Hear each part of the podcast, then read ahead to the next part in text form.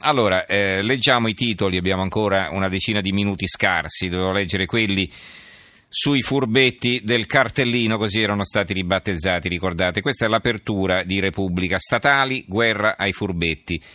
Il quotidiano nazionale anche apre così, eh, statali, colpo ai fannulloni, sospensione di, in 48 ore, licenziamento in un mese, pagheranno anche i dirigenti, lo scetticismo degli esperti, contratti, comparti ridotti da 11 a 4 il commento di Gabriele Canè intitolato Punire non basta. Oggi dovremmo dire, scrive Canè, ce l'abbiamo fatta, il dipendente pubblico non è più così diverso da quello privato, almeno nella sua veste deprecabile di furbetto, timbro, saluto e fuggo.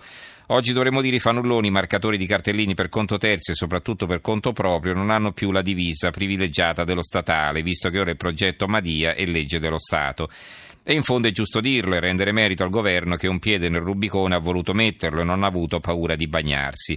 Poi ti guardi attorno e che capisci che per passare del tutto questo Rubicone dell'efficienza, della responsabilità, di una correlazione senza sconti tra Marachella e punizione, prima che questo avvenga in tempo, più che di leggi ne dovrà passare parecchio tanto che proprio oggi verrebbe voglia di dire non ce la possiamo fare. Non so spiegarvi perché, perché come sempre il pezzo gira all'interno e comunque è interessante l'attacco. Poi eh, il sole 24 ore nella pubblica amministrazione stretta contro i furbetti, via libera del Consiglio dei Ministri al decreto di licenziamenti in 30 giorni per chi timbra e abbandona il posto di lavoro.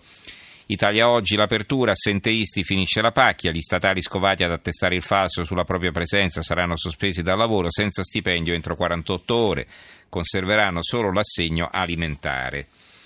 Il messaggero, statali, licenziamenti, sprint. L'avvenire di taglio centrale, subito licenziabili furbetti e dirigenti. Stretta sui cartellini, Renzi, saremo cattivi ma giusti, ultimo caso a Caserta. Eh, l'unità a centro pagina in cui si vedono eh, vari soggetti qui in mutande, no? sapete poi a Sanremo, in altre città che timbravano il cartellino. Eh, è davvero finita la pacchia per i tanti furbetti del cartellino, i servizi a pagina 2. Il tempo, furbi e fannulloni, questa è l'apertura, finalmente pagherete, legge il decreto che punisce gli statali assenteisti, ora si possono licenziare in 30 giorni, da nord a sud finora i fantasisti del cartellino ci sono costati oltre 11 miliardi di euro.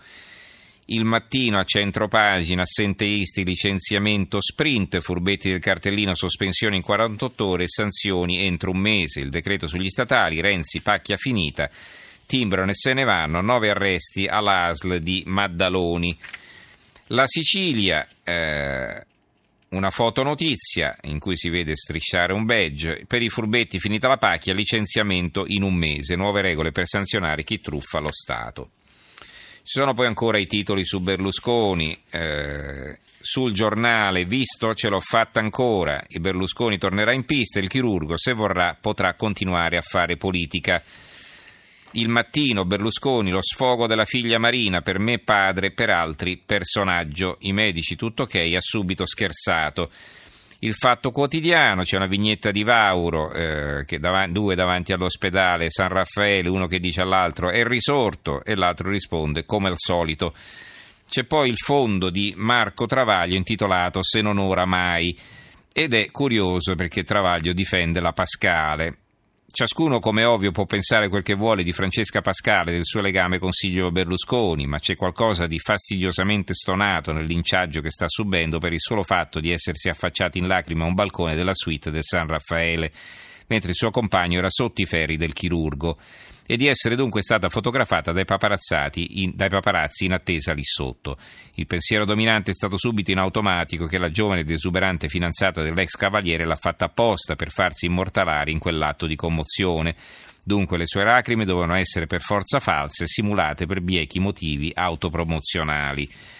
Poi eh, c'è un, uh, un, lungo pezzo centrale del, del suo articolo e poi in fondo scrive ma siamo sicuri che i legami affettivi tra partner potenti e sconosciuti della politica, dell'imprenditoria, dello spettacolo e dello star system siano tutti assolutamente disinteressati, tranne quello tra Silvio e Francesca?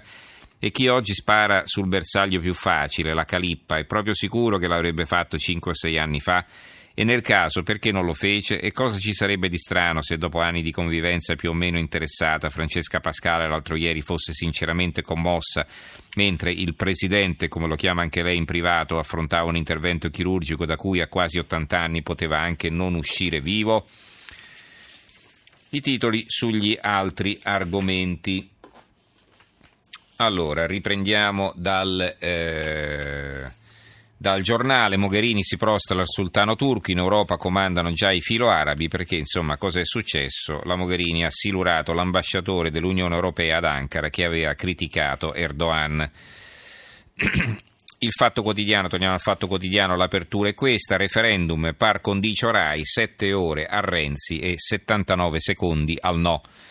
Mincul Pop, dati a Gicoma, pace, presidente del comitato, neanche due minuti. In tre, primo ministro Boschi ed ex presidente napolitano, si spartiscono il 40% degli spazi. Le opposizioni, convocare l'amministratore delegato Campo Dall'Orto. A centro pagina ancora sulla storia Consob, Vegas ci ordinò di non avvertire dei rischi chi investiva su Etruria.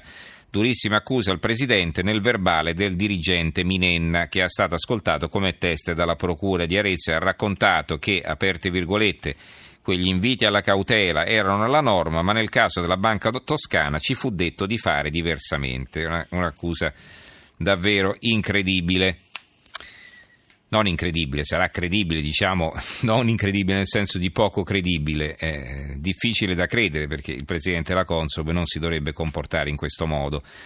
L'unità, c'era una volta la Tasi, l'apertura loro, vie Balzelli sulla prima casa, IMU agricola, IRAP lavoro, impegno mantenuto dal governo, oggi il no tax day dei democratici che affianca la mobilitazione per le sfide ai ballottaggi. L'apertura del sole 24 ore, le borse tentano il rimbalzo, la Fed teme l'effetto Brexit. Eh, il libero, un'apertura un po' diversa dal solito, stravaganza all'italiana, hanno ragione gli spazzini, le nostre città sono sommerse dall'immondizia per lo sciopero dei netturbini che prendono la stessa paga, massimo 1200 euro di alcuni anni fa, mentre la tassa sui rifiuti è aumentata più del doppio, assurdo. E eh, su questo poi ci sono anche eh, altri articoli che ci parlano di quello che succede in varie città. Eh, il Corriere Adriatico, per esempio, parla di Ancona, rifiuti in strada, lo sciopero lascia il segno, astensione superiore al 90% tra i dipendenti, disagi anche a Senigallia e il Corriere di Viterbo, rifiuti, tuscia sommersa, insomma questo sciopero dei netturbini sta causando problemi gravi in tutta Italia. Il, l'apertura del Corriere della Sera, tifo violento, Mosca sfida Parigi, quindi loro aprono sul calcio, che poi insomma risvolti politici questo titolo, indubbiamente. Titoli sul maltempo sui giornali del, del nord, del Veneto, vedo il Gazzettino di Venezia, il Mattino di Padova e l'Eco di Bergamo sui danni creati eh, dal maltempo, dai nubifragi delle ultime ore. Poi una foto sul giornale di Brescia, il ponte sul lago di Iseo il ponte di Cristo si tinge d'arancio, stanno eh, stendendo dei tappeti color arancio sulle passerelle bianche come avevamo viste finora e insomma a questo punto ci possiamo fermare qui. Ringrazio Gianni Grimaldi in regia, il tecnico Fabio Lelli, in redazione Giorgio Allegretti, Carmelo Lazzaro e Giovanni Sperandeo.